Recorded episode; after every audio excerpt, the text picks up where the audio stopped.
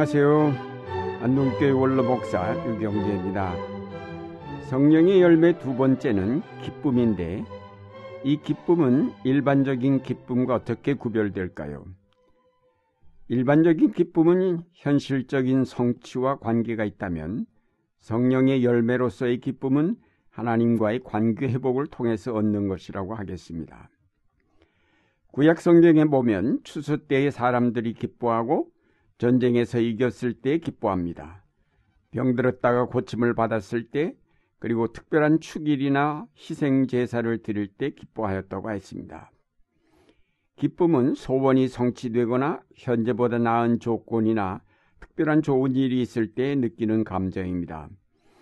그러나 인간은 끝없는 욕망을 가진 존재이기에 하나의 성취에 만족하지 못하고 계속해서 더 큰 성취를 얻고자 합니다. 그래서 기쁨은 언제나 일시적일 뿐입니다. 욕망을 가지고 있는 한 영원한 기쁨은 가질 수 없습니다. 이 끝없는 인간의 욕망이 멈춰질 수 있는 곳이 어딜까요? 그것은 아마도 천국일 것입니다. 천국에 이를 때 사람들은 가장 큰 기쁨을 맛보게 될 것이며, 더 이상의 욕망이 없기에 그 기쁨은 영원한 것이 될 것입니다. 사람들의 끝없는 욕망은 바로 천국을 찾고 있는 것이라고 할 수 있습니다. 문제는 그곳에 이르는 길을 알지 못한다는 데 있습니다. 인간의 죄악이 천국으로 가는 길을 막아버렸기 때문입니다. 인간의 비극은 여기에 머물지 아니하고 그 끝없는 욕망이 머물 곳을 찾다가 잘못된 방향으로 나아가는데 더 큰 비극이 있습니다. 사람들이 가난할 때는 부자가 되려고 애를 씁니다. 그러다가 부자가 되면 쾌락을 따라가게 됩니다. 쾌락이란 일정한 법칙이 없고 제멋대로이기 때문에 여기서 온갖 향락적인 퇴폐 문화가 이루어집니다. 마약 중독자처럼 현대인은 쾌락 중독자가 되었는데, 이 모두가 진정한 기쁨을 얻지 못한 데서 오는 결과입니다. 이렇게 우리가 갈망하는 참된 기쁨, 영원한 기쁨은 결국 하나님을 배울 때 얻을 수 있습니다. 사람들은 누구나 바로 이것을 원합니다.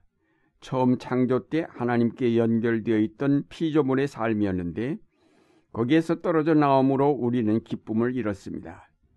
그러므로 이제 다시 그 하나님께로 돌아갈 때 우리는 참된 기쁨을 회복할 수 있습니다. 그러나 사람들은 그 길을 알지 못하고, 또 알아도 죄 때문에 갈 수가 없습니다. 바로 이런 인간의 갈망을 아시고 하나님께서 사랑하는 아들 예수 그리스도를 이 땅에 보내셨습니다. 그의 탄생은 정말 온 인류가 기뻐할 큰 소식이 아닐 수 없습니다. 그의 오심은 바로 하나님 나라가 임하여 왔다는 것이며, 우리가 하나님께로 나아갈 수 있게 되었다는 것을 의미하기 때문입니다.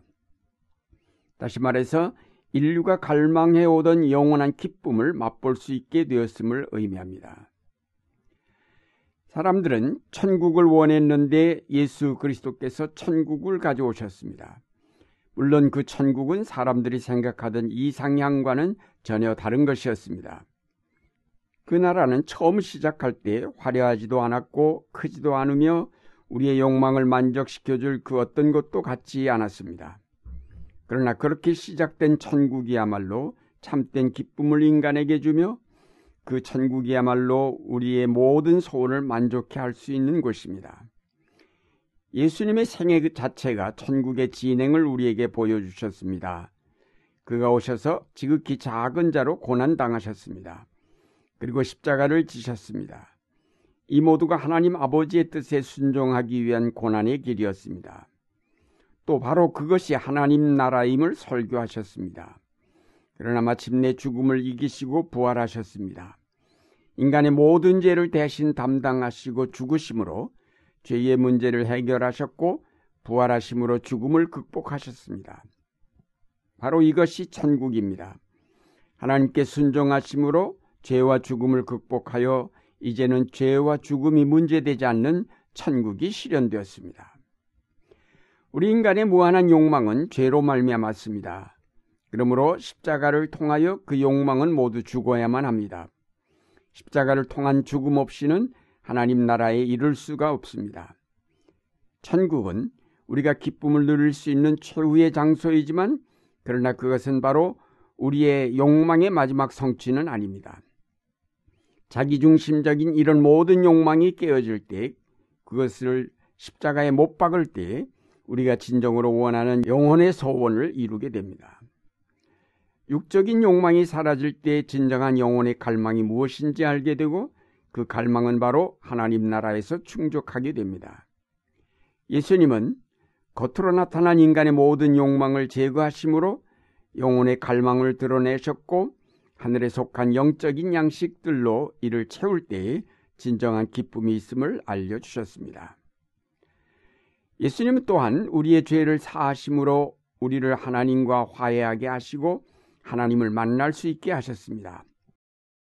햇빛처럼 쏟아지는 하나님의 사랑이 우리에게 남김없이 와 닿을 수 있도록 그 사랑을 가리던 모든 죄의 구름을 제거하셨습니다. 하나님의 사랑 안에서 우리는 진정한 기쁨을 맛볼 수 있게 되었습니다. 예수께서 제자들에게 말씀하셨습니다. 지금은 너희가 근심하나 내가 다시 너희를 보리니 너희 마음이 기쁠 것이요 너희 기쁨을 빼앗을 자가 없느니라. 요한복음 16장 22절 말씀입니다. 하나님을 만난 기쁨, 예수 그리스도를 사랑하는 기쁨은 아무도 빼앗을 수 없는 영원한 기쁨입니다. 우리가 갈망하던 천국, 우리가 만나기를 원하던 영원하신 하나님을 우리는 예수 그리스도를 통하여 만날 수 있게 되었습니다. 더 이상 바랄 것이 없는 천국, 더 이상 요구할 것이 없는 풍성한 사랑 안에서 우리는 영원한 기쁨의 소유자가 되었습니다. 결국 이 기쁨은 하나님께서 그의 아들 예수 그리스도를 통해서 우리에게 주셨습니다. 즉 성령께서 우리에게 가져오신 기쁨입니다. 성령께서 이 모든 비밀을 우리에게 가르쳐 주시고 믿게 하시고 순종하게 하심으로 그 안에 간직된 생명의 비밀과 기쁨을 우리에게 주셨습니다. 이제 우리는 그리스도 안에서 지금 천국을 소유하였고 지금 사랑받는 하나님의 자녀가 되었습니다. 우리의 삶은 이미 그리스도 안에서 새로워졌습니다. 기쁨의 물줄기가 이미 우리 생의 깊숙한 곳에서 흐르고 있습니다. 다만 우리가 깊이 파내려가지 못함으로 때로 우리의 삶이 기쁨을 모르고 쓸데없는 근심 걱정에 휩싸여 메말라 있습니다. 기도로 기쁨의 샘을 파내려가십시오. 말씀으로 기쁨의 운물을 파내려가십시오. 거기서 영원히 목마르지 아니할 기쁨의 생수를 길어올리게 될 것입니다. 아무리 삭막하고 메마른 바람이 불어온다 할지라도 영원히 마르지 않는 기쁨의 생수가 우리 영혼 속에서 솟아날 것입니다. 우린 좀 더 우리 삶의 내면을 들여다보고 그 안에 간직된 기쁨의 샘물을 마시면서 표면에 부는 가뭄의 시련들을 극복해 가야 하겠습니다. 우리가 살고 있는 사회는 기쁨이 메말라 버렸지만 성령이 가져오시는 기쁨의 샘이 우리 속에 있기에 우리는 항상 기뻐할 수 있습니다. 사랑하는 여러분, 주 안에서 항상 기뻐하십시오. 이미 우리는 기쁨의 우물을 가진 사람들입니다. 날마다 그 우물에서 기쁨을 길어 올리십시오. 우리는 어리석게 이미 파놓은 기쁨의 우물이 있는데도 그것을 퍼올리지 않으면서 목말라 합니다. 기쁨을 잊어버리고 있습니다.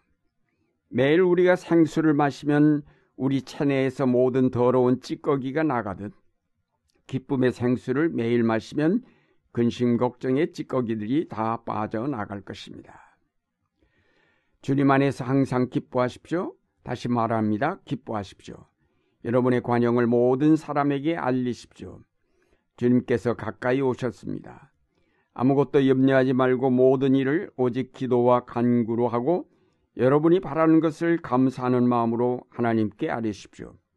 그리하면 사람의 헤아림을 뛰어넘는 하나님의 평화가 여러분의 마음과 생각을 그리스도 예수 안에서 지켜줄 것입니다. 주 안에서 항상 기뻐하는 여러분이 되시기를 바랍니다.